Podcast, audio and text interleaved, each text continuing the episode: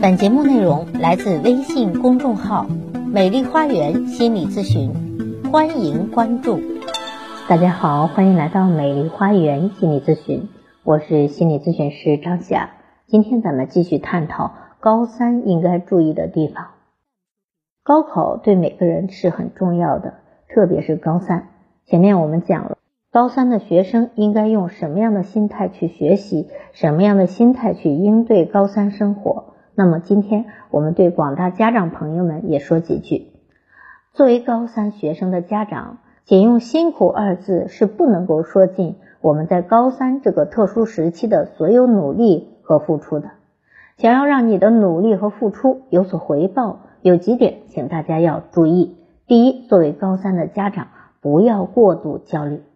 以往很多的家长从孩子一进入高三就如临大敌，自己先有了变化。有的变得比平时更加的严厉，有的变得比平时更加的亲切，有的茶饭不思，夜不能寐。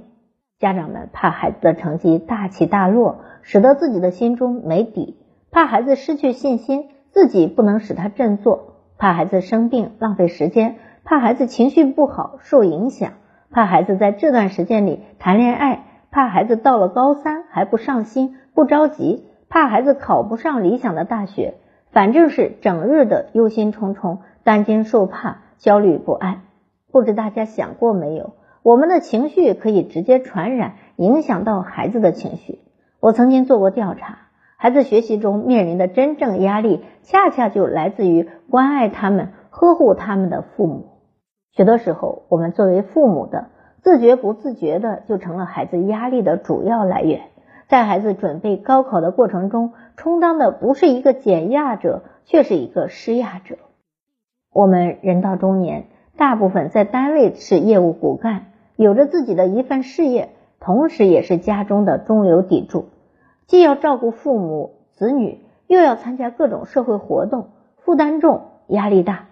尽管是这样，也请家长朋友们注意以下几点，尽量不要过多的谈论社会的阴暗面。这会对孩子的心理造成很大的阴影，影响他们的世界观，甚至使他们害怕进入社会。也不要在孩子面前争吵，让工作、家庭的一些事情、矛盾、不和谐的音符影响到孩子。我曾经多次听到家长朋友说：“我和孩子说了，我和他爸之间的事情是大人的事，不用他管，他只需要安心学习就行了。”这话看似合理，仔细想一想。有谁能够真正做到呢？父母在一边吵闹打仗，孩子在一边默然置之，安心学习，能学得进去吗？互换角色，您能做得到吗？当然，也不能够因为夫妻教育方法不一致而公开争吵，那样也会使得孩子感觉到不安全和不知所措。在孩子面前，父母最好保持一致。如果有不同的意见，要避开孩子进行讨论，不要让孩子感觉到只有一个人说了算，以防止一方不在场时，另一方说话不起作用。我们必须首先要保证自己的情绪稳定，用自己的积极乐观去冲淡孩子心中的紧张不安。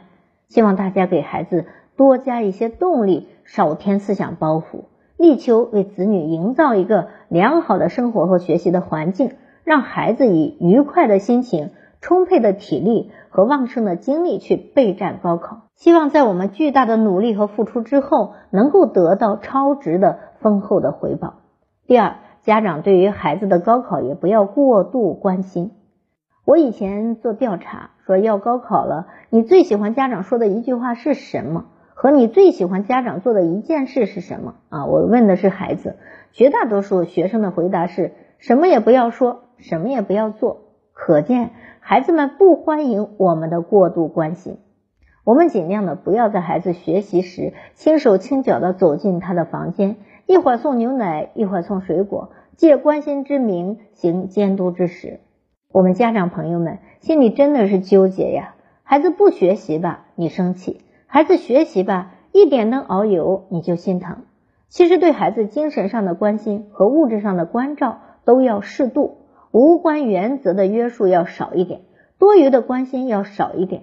你望子成龙的心情迫切可以理解，但是无论你的心里有多么的迫切，你必须要装出一副无关紧要、若无其事的样子来，最好是不即不离，若即若离，不要主动去过问。当孩子自己谈到有关话题时，要认真的察言观色，巧妙应付。家庭环境和氛围的改变不要过多，反差不要太大，要营造宽松、自然、愉快的家庭氛围。衣食住行呢，要保持原样就行。可以让孩子在星期天适当的看看电视、听听音乐或者逛逛街。有些家长朋友不明白，让孩子所有的活动都集中到学习上，其实没有好处。学习不仅仅是看书，休息也不仅仅是睡觉。让孩子在学习之余做一些力所能及的活动，比如扫地、洗碗、洗衣服，不仅可以让孩子的大脑得到适当的缓解放松，而且对孩子的成长发育有好处。我们要把焦虑的心情转化为有效的行动，帮助孩子切实的提高成绩。要和孩子保持一定的距离，若即若离。孩子需要你时，你很快的能够出现在他的身边。他不需要你时，让他几乎感觉不到你的存在，这就是投其所好，就是顺水推舟。这是一种学问和技巧，需要大家在实践中逐渐的去摸索。第三，不要进行过度的家教和补习。高三阶段，我们要正确的看待孩子考试的分数，不惜血本的请名师做家教，开小灶，这样不仅挤占了孩子的自由消化复习的时间。而且有拔苗助长之嫌，不仅浪费了时间和金钱，还容易让孩子形成不好的学习习惯。上课不认真听讲，反正也有人给我补习，这极易容易让孩子形成恶性循环。孩子考试成绩不好，会上火着急。我们要做的不是着急的去给孩子补习，而是要和孩子一起去查找背后的原因：是情绪过于紧张，是考试的题目过难。还是复习计划有偏差，是基础知识不到位，是考试技巧没有掌握，还是学习没有努力呢？如果你不心平气和的和孩子分析考不好的原因，并从中发现不足，制定下一阶段的学习计划，反而有病乱投医，大惊小怪，失望伤心，生气责骂，这些无疑都是火上浇油，雪上加霜，甚至是落井下石。如果真想要帮孩子的忙，就要帮到正的地方，哈，帮对地方，不要帮错。第四，不要期望值过高。有些家长对于孩子的期望值过高，不顾考生的现实成绩和智力的差别，总是想让孩子成为状元，进名校，进九八五、二幺幺，为家长长脸，为家族争光。目标如果过高，超过了孩子的实际水平，就会使得孩子觉得考不上名校就是无能，无形中会给孩子造成极大的心理压力，挫伤了孩子的自信心。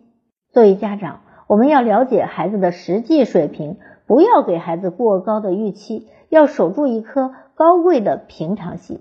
第五，不要盲目的攀比。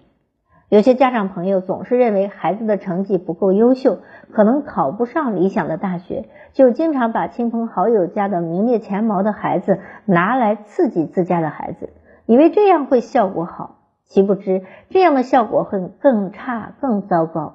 所以呢，不要总对孩子说别人家的孩子学习如何好、如何勤奋、如何有出息的话，这样会有意无意的给孩子造成心理压力，增加孩子的逆反心理。使得孩子从内心对学习、对高考产生恐惧和厌恶感，更加不利于复习和考试。要多进行纵向的孩子自己跟自己的比较，努力的发现孩子每时每刻的进步，同时帮助孩子分析自身的长处和缺陷，以达到取长补短、扬长避短、鼓舞士气的效果。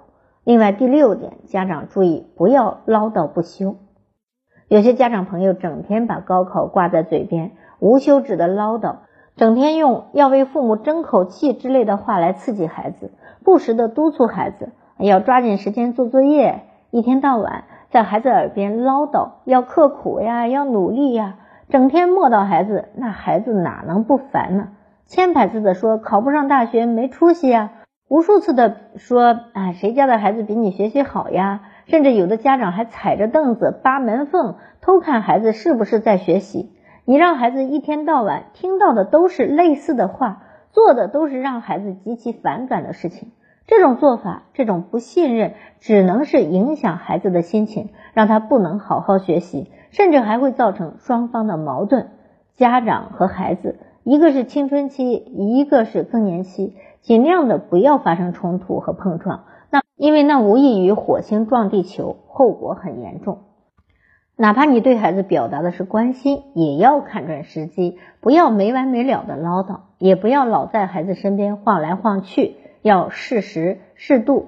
可以选择在他们休息、放松、心情比较好的时候再去表达。嘱咐一件事，最好不要重复两遍以上，否则既没有实际效果，又会给孩子不被信任的感觉，只会对孩子的生理和心理造成不良影响。平时呢，也要有意识的杜绝唠叨。不要过多的干涉孩子的行为，要给他们一个比较宽松的心理以及生活的环境。第七点，不要缺少沟通和交流。我们要学会平等的和自己的孩子进行交流和沟通。家长要认识到和自己的孩子谈心的重要性。有调查结果显示，目前只有百分之三十八的家长能够经常和自己的孩子在一起，并且具有比较多的语言交流。此项调查结果还显示。能够经常和父母谈心和沟通的孩子，心理大都比较健康，孩子的学习成绩也比较理想。相反，缺少和父母交流的孩子，学习成绩就比较差，也比较容易出现心理上的疾病。家长多待在家里，是为了给孩子创造更多的和家长接触、交谈、沟通的机会，绝不是在家里陪读，更不是监督孩子。应该讲究家庭的民主。尽量用孩子的眼光去看问题，尽量尊重孩子的选择和意见。有不同的看法，那在孩子冷静下来之后再去沟通和解决。多和孩子共进晚餐，谈论愉快的话题。忙里偷闲，抽一点时间去陪孩子走进大自然，带孩子到户外踢踢球、散散步、听听音乐，以此来缓解孩子的压力和疲劳。